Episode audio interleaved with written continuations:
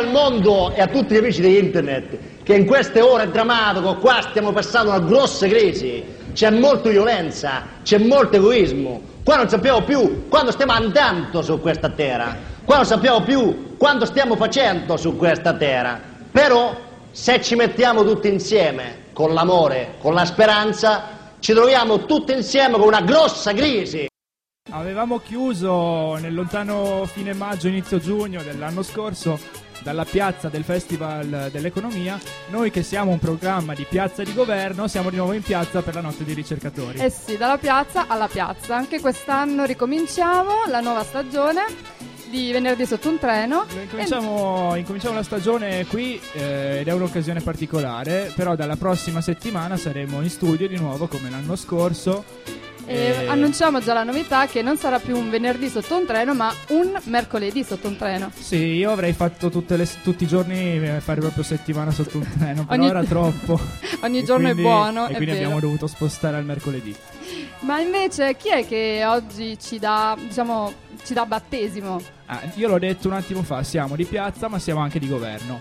E chi meglio del capo del governo proprio no, poteva salutare, davvero? mandare un messaggio per salutare la nuova stagione di Venerdì sotto un treno, questa serata di Samba Radio. Che onore! La notte dei ricercatori, tutti i ricercatori, tutto il pubblico che ci sta seguendo qui davanti alla facoltà di lettere. Abbiamo un audiomessaggio da parte di Mario Monti che ci saluta così, sentiamolo. È per me un onore e una gioia partecipare alla giornata inaugurale Anche di questo meeting. Grazie. Eh sì. È un onore in particolare avere lo stesso ruolo nel vostro programma eh che l'anno scorso ebbe il presidente Napolitano, eh che eh anch'io beh, con tutti voi ringrazio molto per il suo saluto. Anche noi ci associamo. Io parlo quasi quotidianamente di crisi, Anche lavoro noi. quotidianamente contro la crisi mm-hmm. italiana ed europea, ma qui con voi oggi vorrei chiedermi se siamo veramente in crisi. Sì, sì, te lo dico io, Mario. Io sì, io sì. Eh, un anno fa pensavamo meno di oggi di essere in crisi. Ma non lo so. Ma, Ma credo che lo fossimo di più. Dici?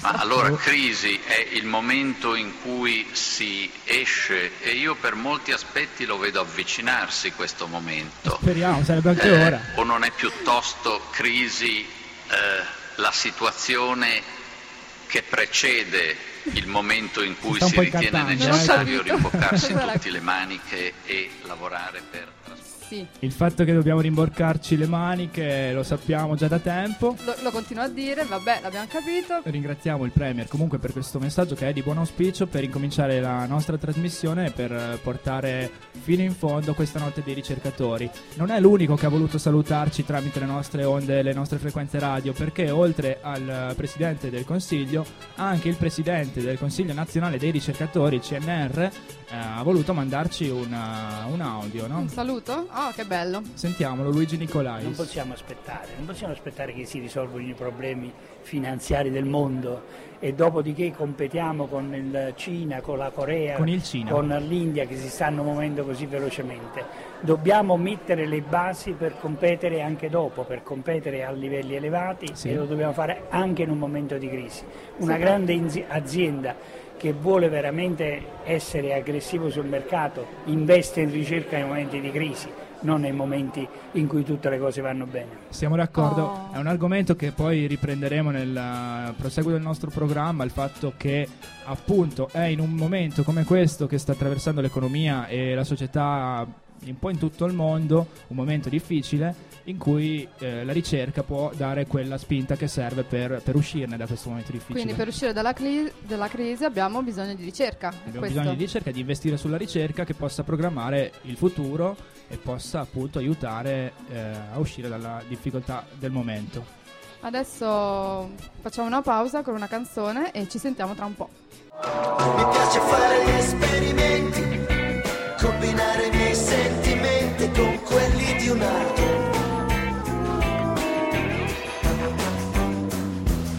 E come negli incidenti, effettuato lo scontro, si riparano i danni. Un ricercatore della musica italiana, Morgan, sempre ricercato nei suoi testi, qui gli piacevano fare gli esperimenti come a tante persone dentro nella facoltà di lettere in questa serata della notte di ricercatori che noi con Samba Radio trasmettiamo in diretta proprio davanti all'entrata della facoltà. Eh sì, noi siamo sempre qui, siamo sempre fuori dalla facoltà di lettere, siamo sempre in piazza come dicevi tu prima e adesso però parliamo di cose serie, sì, come sì. facciamo sempre. A venerdì sotto un treno non l'abbiamo ricordato forse bene in apertura, noi ci occupiamo di crisi che sia cri- una crisi personale, che sia la crisi globale, che sia quella economica, che sia di coppia, che sia crisi depressiva. Ogni puntata parliamo di una crisi diversa. Al Festival dell'Economia abbiamo parlato della crisi economica. Sì, abbiamo, ci siamo focalizzati sulla crisi economica, ma di solito noi ci focalizziamo su qualsiasi crisi. E visto che siamo persone piuttosto banali, oggi parliamo della crisi che vive il mondo della ricerca, perché come dicevamo prima la ricerca può essere un'ottima soluzione alla crisi, però non è, non è esente assolutamente da difficoltà eh, delle contingenze. Infatti noi oggi vogliamo parlare di ricerca e dei problemi della ricerca, soprattutto in Italia. Eh, per esempio, diamo due dati. Con la riforma Gelmini sono state abolite per quello che riguarda gli incarichi di ricerca, le borse di studio, le borse postdoc e i cococò, un sacco di posti eh, all'interno dell'università. Sì. Accanto ai ricercatori a tempo determinato sono consentiti gli assegni di ricerca, però comunque tanti eh, sono stati cancellati, tanti di questi assegni di ricerca appunto. Dai 34.000 e passa di giovani ricercatori presenti nelle università italiane nel 2010 si passa oggi, i dati del 2012, a circa 14.000 20.000, con un calo quindi del 25%. Quindi 20, 20.000 di meno. In due anni abbiamo perso in Italia 20.000 ricercatori all'interno delle università italiane. Questi sono dati che provengono direttamente dal, dall'ufficio di statistica del MIUR, Ministero dell'Istruzione, eh, raccolti dall'Associazione Dottorandi e Dottori di Ricerca Italiani. Sì, poi si tratta comunque anche di studiosi che hanno anni di esperienza alle spalle, quindi non parliamo soltanto di chi sta studiando e sta, mh, sta per diventare ricercatore, tipo i dottorandi, ma appunto parliamo già di chi ha lavorato all'università per tanti anni e quindi ha tanta esperienza. Quindi la domanda qui nasce spontanea, diciamo, ma dove andrà a finire la ricerca italiana senza i ricercatori? Effettivamente è una domanda abbastanza complicata.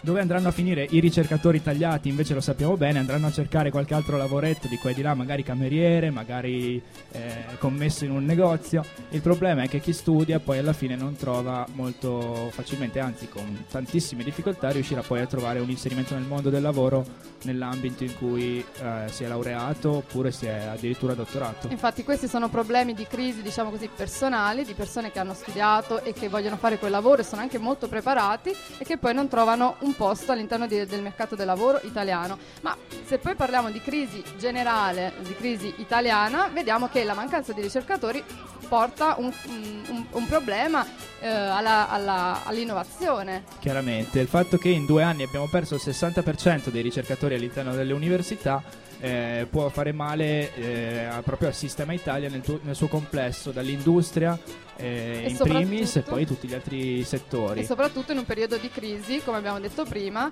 eh, in cui c'è bisogno appunto della spinta all'innovazione proprio per cercare di trovare eh, delle soluzioni per andare avanti e cercare di rialzarsi. Andando alla radice dovrebbero essere proprio le industrie, le imprese italiane che investono in ricerca, perché quando non per tutte le difficoltà economiche che hanno colpito il nostro paese non può essere lo Stato, non può essere il Ministero dell'Istruzione a coprire quei buchi e quei tagli che, che attanagliano il sistema potrebbero essere i privati, le imprese private che investono in ricerca. Invece scopriamo da, in questo caso dal blog eh, su, di Giuseppe Chiellino sul Sole 24 Ore, il paese delle imprese, che le imprese italiane investono in, in ricerca alla metà della media dell'Unione Europea. Nello specifico lo 0,56 del PIL in Italia viene investito in ricerca, mentre in Europa l'1,09 del PIL. Eh, infatti, anche se vogliamo par- que- mm, questo in confronto diciamo, con l'Europa, che comunque ha, mm, si pone degli obiettivi molto più ambiziosi dei nostri. Sì, sì è stato è di pochi mesi fa, di febbraio, eh, il, la strategia Europa 2020 approvata dalla Commissione europea che... Eh, si è posta come obiettivo arrivare all'investimento del 3% del PIL in ricerca e sviluppo da parte di tutti i paesi dell'Unione Europea. Ora in Europa siamo all'1, bisogna salire molto, in Italia siamo allo 0,56, siamo proprio alla base, siamo in partenza speriamo di arrivare, ma è molto difficile. Speriamo in un'inversione di marcia e in un'inversione, diciamo così, di, di, di pensiero, ecco, mi, mi, viene da dire, da, da parte del governo. Tendenza. Un'inversione di tendenza che c'è stata al di fuori del, dell'Italia, ancora di più al di fuori, del, al di fuori dell'Europa perché eh, secondo sempre i dati raccolti proprio da questo studio della Commissione europea la Cina ci supererà nel 2014 infatti come investimenti nella ricerca in termini reali in Unione Europea negli ultimi 10 anni è aumentato del 50% mentre in Cina è aumentato addirittura l'855% quindi 8 volte di più di quanto si investiva in ricerca in Cina dieci anni fa, si investe ora. Ecco, diciamo che hanno un diverso modo di pensare, di agire e mh, tra qualche anno vedremo anche che ci supererà insomma anche in questo campo. Un richiamo molto importante a ciò è arrivato proprio qualche giorno fa, parlo del 22 settembre, da parte del presidente di Confindustria Squinzi, noi vogliamo citarlo, citiamo tutte le personalità importanti che parlano di argomenti eh, eh sì, a ovvio. noi sottoposti, ha detto Squinzi, investire in ricerca e infrastrutture, non ci sono risorse disponibili ma bisogna fare qualunque sforzo per rilanciare gli investimenti in ricerca e puntare sulle infrastrutture è la richiesta avanzata da Giorgio Squinti, presidente di Confindustria, al Premier Mario Monti nel corso di un faccia a faccia che si è tenuto giovedì scorso. Quindi Monti che abbiamo sentito prima ha, anche con noi ha parlato molto, molto bene. Speriamo che alle sue parole faccia seguire i fatti però. Eh, noi siamo qui in attesa. Adesso un'altra pausa musicale.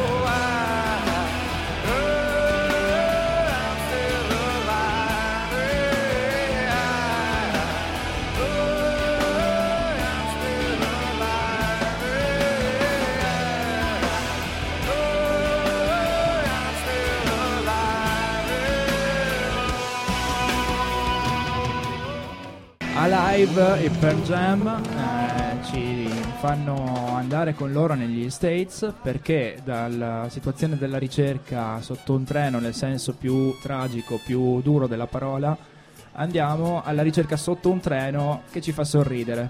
Sì, infatti noi siamo esperti in questo, chi già ci conosce sa che noi a un certo punto della puntata del programma facciamo una classifica. Oggi classifica, la classifica sotto un treno, sotto un treno. della settimana, che vince, uh, chi la vince vincerà la statuetta sotto un treno della settimana. Oggi è un po' diverso, non parliamo di notizie, non parliamo di personaggi dell'attualità, non no. c'è la statuetta, ma c'è il premio Il Nobel. No, infatti la classifica non la facciamo noi perché c'è già chi la fa, una commissione tra l'altro della, dell'Università di Harvard.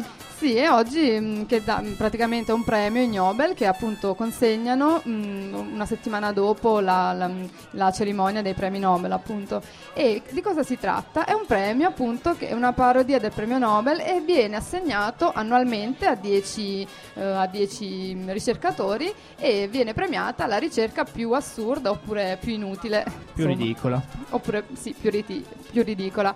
E appunto abbiamo detto che è l'Università di Harvard che si occupa di questo, è dal 1991 che esiste il premio Ig Nobel e, mm, e, quindi è anche molto importante perché a, volte, pensa, eh, chi vince il premio Nobel dopo qualche anno vince anche il premio Nobel. La luce della ribalta quindi è, è un essere sotto i riflettori che poi può anche arrivare dove sarebbe stato il, il lido di destinazione, no? eh, una ricerca seria invece qui magari viene un po' più sdrammatizzata, più messa a, a sorridere. Sì, diciamo che fare ricerca anche quello sembrano cose assurde, poi invece pian piano tu arrivi, fai eh, la Le scalata. ricerche in generale partono comunque da un bisogno, una necessità, un dubbio da chiarire. Eh, la volontà di scoprire qualcosa, no? Sì, anche qualcosa di banale, eh, legato alla quotidianità, insomma. Quindi... Sì.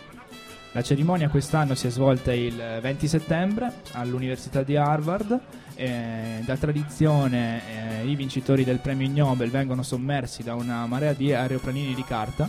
Bello questo, invece di portare fiori. Tu immaginati questo, questo teatro, questo anfiteatro dove chi vince viene sommerso da degli aeroplanini di carta dove è pieno di diamanti finti, premi Nobel finalmente liberi di comportarsi come bambini e che poi gli scienziati sono un po' così, no? Un'altra, un usanza, un'altra usanza, particolare è, è, portarsi dei reggiseni usati da utilizzare come mascherine in caso di esplosioni. Ma perché? perché magari lo scienziato che con la sua ricerca fa un esperimento strano, particolare e combina un guaio ed esplode tutto, gli esplode eh, sul pubblico il materiale e quindi per proteggersi ah, è giusto capito. utilizzare una mascherina. Sì, no? okay, sì certo. Mattatore e fondatore di questo premio è Mark Abrams, eh, presentatore della serata. Eh, Anche lui scienziato, immagino. Wired, l'articolo da cui tra- abbiamo tratto queste notizie, lo definisce un presentatore cappellaio matto. A posto, bellissimo. Vabbè, lui chiude la serata con la famosa frase: Se non avete vinto un premio Ig Nobel quest'anno, ma soprattutto se l'avete vinto, potrete avere miglior fortuna il prossimo anno, quindi per far capire quanto eh, l'atmosfera del clima sia completamente scherzoso, però è giusto così anche in un ambiente magari che uno si immagina serioso, ingessato, sdrammatizzare anche perché alla fine le cose che si studiano sono anche spesso divertenti. Sì, oppure si arriva ad una conclusione divertente. Il tema della, della serata dell'anno di, di, era l'universo, infatti un'opera lirico-teatrale apre ogni volta la consegna dei premi e in, prima dei premi anche, ci sono anche diverse lezioni, le chiamano 24-7 lectures, interventi lampo di 24 secondi in cui uno scienziato deve esporre in 24 secondi la sua ricerca seguiti da un riassunto di sette parole. Quindi lo scienziato prima deve dire tutto velocissimo in 24 secondi, poi in sette parole condensare eh, l'idea che, che, vuole esporre al pubblico. Sì, ma se non ci riesce cosa succede? Ho un esempio, ci riescono, ho un esempio, quello di Rick Roberts, premio Nobel Grazie. per la medicina nel 93 che ha parlato quest'anno delle forme di vita basate sull'arsenico sembra un, sembra un, po', un controsenso. Infatti, lui le sue sette parole che ha utilizzato sono: Solo gli idioti credono che l'arsenico possa permettere la vita. Ok, quindi bene. eh sì. Ma se le devono preparare prima queste, queste lezioni, ovviamente. Sì, se le devono preparare prima perché non è facile condensare mesi uno studio magari mesi. di mesi, di anni in, in, sette parole. I veri protagonisti non sono le, questi delle lezioni oppure il presentatore, ma i vincitori dei vari premi io però prima di elencarli, prima di esporli al pubblico qui in uh, piazza davanti alla Facoltà di Lettere di Trento, manderei un'altra canzone, un'altra canzone legata al mondo dell'università e dello studio in generale, sono i Pancreas, profeti della musica italiana con sottoesame. Medie superiori, lunghi anni all'università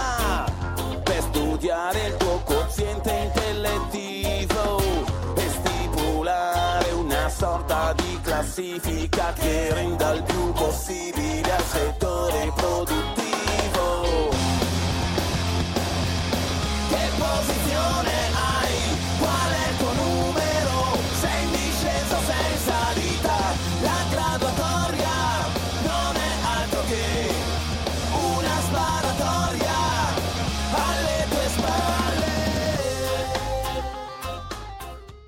Questi erano i Pancreas che ci hanno accompagnato qui per annunciare i 10 Ignobel, premi Ignobel del 2012. Sì, abbiamo voluto lasciare la canzone per, per uh, creare un po' di suspense, no? eh per sì. tutti quelli che non hanno potuto leggere sulle pagine dei principali quotidiani o su internet i vincitori del premio Ignobel o Ig Nobel, come diceva qualcuno qua dietro le quinte. Wikipedia dice che Ig Nobel è il nome inglese, la dicitura inglese, giustamente quella originaria. Ignobel è la dicitura italiana. E ci piace di più, dai. Sono passabili entrambe, dai, vabbè. E sì, sta, stavo dicendo che abbiamo lasciato creare la suspense in modo che ora eh, tutta, tutta, la gente qui in piazza davanti alla facoltà di lettere per la notte dei ricercatori e per il nostro stand di Samba, di Samba Radio che la segue in uh, diretta. Infatti si sono avvicinati tutti, vogliono sapere. Vogliono sapere chi ha vinto. Eh sì. Iniziamo? Iniziamo dal premio Ig Nobel dato alla psicologia. Premio Ig Nobel per la psicologia quest'anno l'ha vinto chi? The winner is allora, ha vinto uno studio che ha dimostrato che guardando la Torre Eiffel piegandosi verso sinistra sembra più piccola. Provare per credere. Sì. A me pare Proviamo. una cosa abbastanza strana, però... Eh, È vero, eh. Anita, Hanno fatto uno studio. Anita Ireland, Rolf Zwan e Tullio Guadalupe della Max Planck Institute hanno fatto questo studio spero finanziato molto poco, sinceramente. Ma perché, scusa, è una ricerca come le altre, quindi una ricerca avrà... come le altre con una minore utilità delle altre, diciamolo, Vedremo. perché piegarsi verso sinistra e che fa apparire la Torre Eiffel più piccola mi pare una cosa particolare e strana. Magari all'inizio, tra dieci anni, scopriranno qualcosa di molto importante. Legato a questo, dubito sì, magari fortemente. la Torre Eiffel non ci sarà neanche più, però vabbè. Il premio Ig Nobel per la pace quest'anno Oh. è stato assegnato all'azienda russa SKN Company per aver convertito antiche munizioni russe in diamanti falsi. Sì, quindi i suoi rappresentanti hanno ricevuto il premio portandosi dietro un enorme gigante gioiello finto, o meglio un vero nano diamond, come lo chiamano i suoi creatori. Eh, sì, penso che abbiano preso delle, dei, delle palle di cannone utilizzate durante la difesa di Stalingrado nel 1943 e le abbiano convertite in un mega diamante. Ma diamante, cioè da regalare, tipo, vuoi chiedere di sposare? Cioè, mm, è non so. finto, però se tu vuoi regalare un diamante finto per fare una Eh. dichiarazione sei libera di farlo. Vabbè, se sei pacifista apprezzi. Sì, effettivamente Ma sì. no. Eh, Chi ha infatti. vinto il premio Ig Nobel per l'acustica? Per l'acustica, allora, qua è difficile. Lo speech jammer, creato da Kazutaka Kurihara. Era ancora più difficile il nome Sì. del creatore, Sì. un, eh, uno scienziato giapponese, un ricercatore giapponese che ha inventato Sì. questo speech jammer. Sì, ha- eh, si è aggiudicato appunto il premio per l'acustica. È un dispositivo per confondere e interrompere una persona mentre fa un discorso, facendogli riascoltare le sue stesse parole e la sua medesima voce con un ritardo di qualche secondo. Bellissimo, potrebbero farlo anche qui dalla regia, registrarci mentre parliamo e diffonderci in cassa qualche secondo più tardi, così per confonderci completamente le idee. Sì, infatti potrebbero farlo, ma bah, potrebbe già, già vedo il, il gioco, il quiz televisivo nuovo, no? A premi. Speriamo i nostri ragazzi che, che ringraziamo non, non lo facciano. No. Il E premio invece- Nobel per le neuroscienze l'ha vinto Craig Bennett insieme, che insieme a un team ha effettuato una risonanza magnetica funzionale su un salmone morto. E tu mi dirai che senso ha fare una risognan- risonanza magnetica ad un salmone morto? Non lo so. Nessuna, eh. però questo team ha trovato un segnale di attività, a dimostrazione del fatto che con le moderne tecnologie un neuroscienziato può tutto. Io non sono della branca, quindi faccio fatica a capire questa, questa questione. Se il salmone era morto, non so come abbia fatto a rilevare dell'attività cerebrale, però vabbè. Non lo so. Magari ve- si verrà a scoprire che i salmoni morti sono ancora vivi in realtà. Il, sì, potrebbe essere, speriamo di No, no. Gli, I salmoni scoperta. zombie spero che non siano una delle scoperte del 2013. No, lo spero anch'io. Premio Ig Nobel invece, per la chimica. Passiamo a quello della chimica. Il vincitore del premio Nobel per la chimica è Johan Pettersson per aver risolto un fitto mistero. Sì.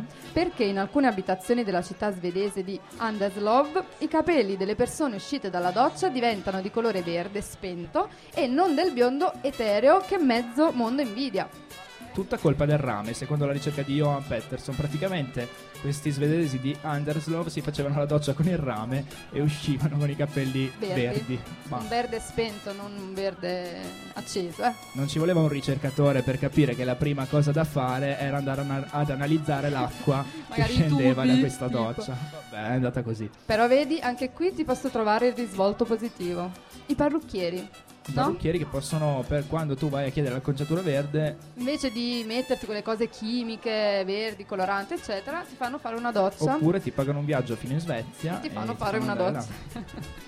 Il E invece il pre- premio Ig Nobel per la letteratura Non c'è bisogno di scrivere un grande classico per vincere questo premio, basta stilare un rapporto su un rapporto su un rapporto nel quale si raccomanda di scrivere un rapporto su un rapporto a proposito di un rapporto. È uno scioglilingua, un gioco di parole, però il General Accountability Office del governo statunitense ha stilato questo rapporto su tantissimi altri rapporti, interessante è un po' comunque. scatole cinesi, eh? molto complicato da spiegare, però ha vinto. Intanto si è aggiudicato un premio.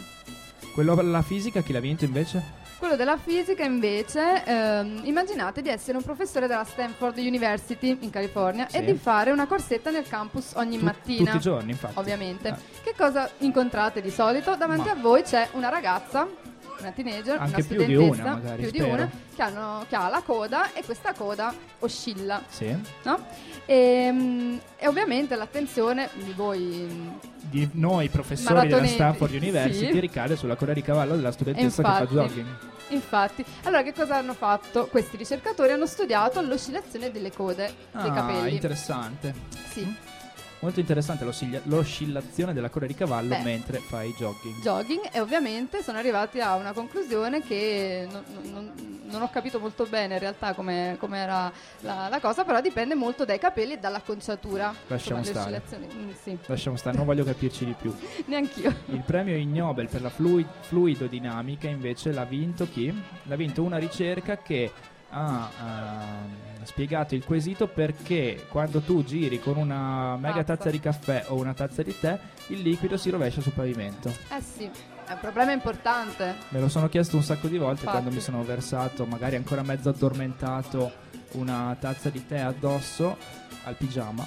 Eh sì, infatti, è un problema. E invece loro... Mi leggerò questa ricerca. Studia. Poi non so se riusciranno a inversarlo più... Dubito. Per terra sul tuo pigiama, però insomma questo è il premio Nobel. Ma passiamo a quello per mm, il premio Nobel al, per l'anatomia. Uno dei più belli, secondo me. Sì. Mi ha affascinato veramente tanto la ricerca che hanno fatto questi studiosi. Parlo di Franz de Waal e Jennifer Pocorni. Hanno ricevuto il premio Nobel per, la, per l'anatomia per aver scoperto che gli scimpanzé possono identificare altri scimpanzé di loro conoscenza guardando fotografie del loro lato B. E qui ci si chiede, ci, c'è ancora chi mette in dubbio che l'uomo derivi dalle scimmie. Infatti. Questa penso che sia la conferma definitiva.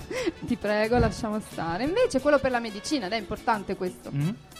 No. L'ultimo premio alla medicina che è stato assegnato è andato a Emmanuel Ben Soissan per aver suggerito ai medici che effettuano una colonscopia un modo per ridurre il rischio che i loro pazienti esplodano. Mm.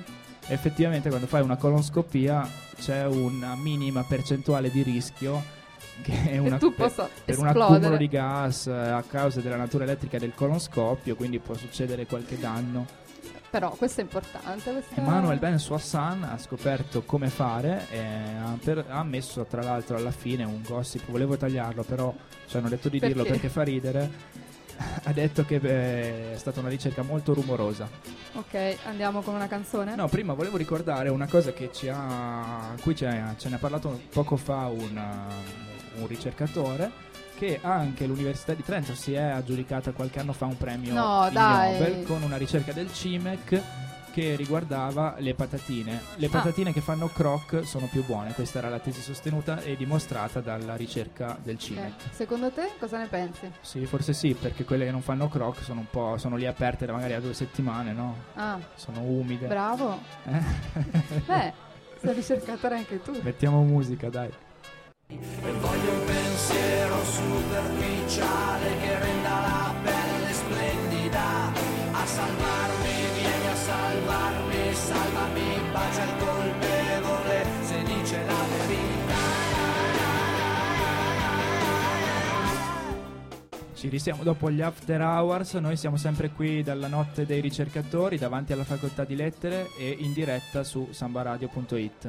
Noi siamo sempre qui a venerdì sotto un treno, siamo sempre sotto un treno come si può vedere. Dai, dopo un'ora di, di, trasmissione e di esorcismo verso il nostro essere sotto un treno, ora stiamo un po' meglio, no? Almeno io sì, mi infatti. sento un po' più... Sto uscendo da quella crisi che avevo un'oretta fa. Bene, vedo che anche qui intorno le persone che ci stanno osservando, non solo che ascoltando, li vedo già un po' meglio. il nostro regista Michele era un po' sotto un treno in questo momento. si è sollevato, prima stava peggio. Sì. Adesso, come, nos- come, tradizione del nostro programma, offriamo una perla cinematografica. Lasciami prima annunciare che dopo di noi, ora stiamo per chiudere, dopo di noi ci sarà ai microfoni di Samba Radio Picciu insieme a Ludovica con uh, Crash senza peli, un misto dei loro programmi musicali. Noi saremo qui ad ascoltarli, spero anche voi. E chi non è qui o chi sta andando a casa, vada a casa e si sintonizzi su www.sambaradio.it per ascoltarli. Perché faremo, vi faremo compagnia fino a oltre mezzanotte, mi dicono. Sì, sì, sì. La, la notte dei ricercatori è ancora giovane. È ancora giovane. Allora la perla cinematografica? La perla cinematografica, tradizione del nostro programma per concludere la, ogni puntata, questa volta è un film italiano del 1983, un film di un grande regista, grande comico, Carlo Verdone, parliamo di Acqua e Sapone. Good morning. Good morning. Stia attenta sorella che ho passato la cera, eh? Oh, Eccola, ci avrei giurato. Mannaggia, sorella. Ma che sorella? Quante volte le devo dire che la cena va passata alle sei e mezzo di mattina? Si è fatta male? Stavo meglio prima. Carina sta battuta, mica male. Senta, sorella, si ricorda la promessa che mi ha fatto? Cioè, se si libera una supplenza, che fa? Mi, mi inserisce, eh? Benedetto figliuolo, se si libera un posto, vedremo. Sono tre anni che vedo. Che cosa vede? Niente, il nulla. Signor Rolando, invece di ringraziare il Signore per questo posto che ha trovato. Io da mogo l'ho ringraziato. Sorella, ma io mi sono laureato, ho preso 110 lode per far che? Per, per passare a cena per terra. Cioè, non è che non mi piace. A me, al limite, mi piace pure, però per un laureato mi sembra, cioè, poco, mi sembra... Bisogna sapere aspettare, l'occasione viene per tutti, verrà anche per lei.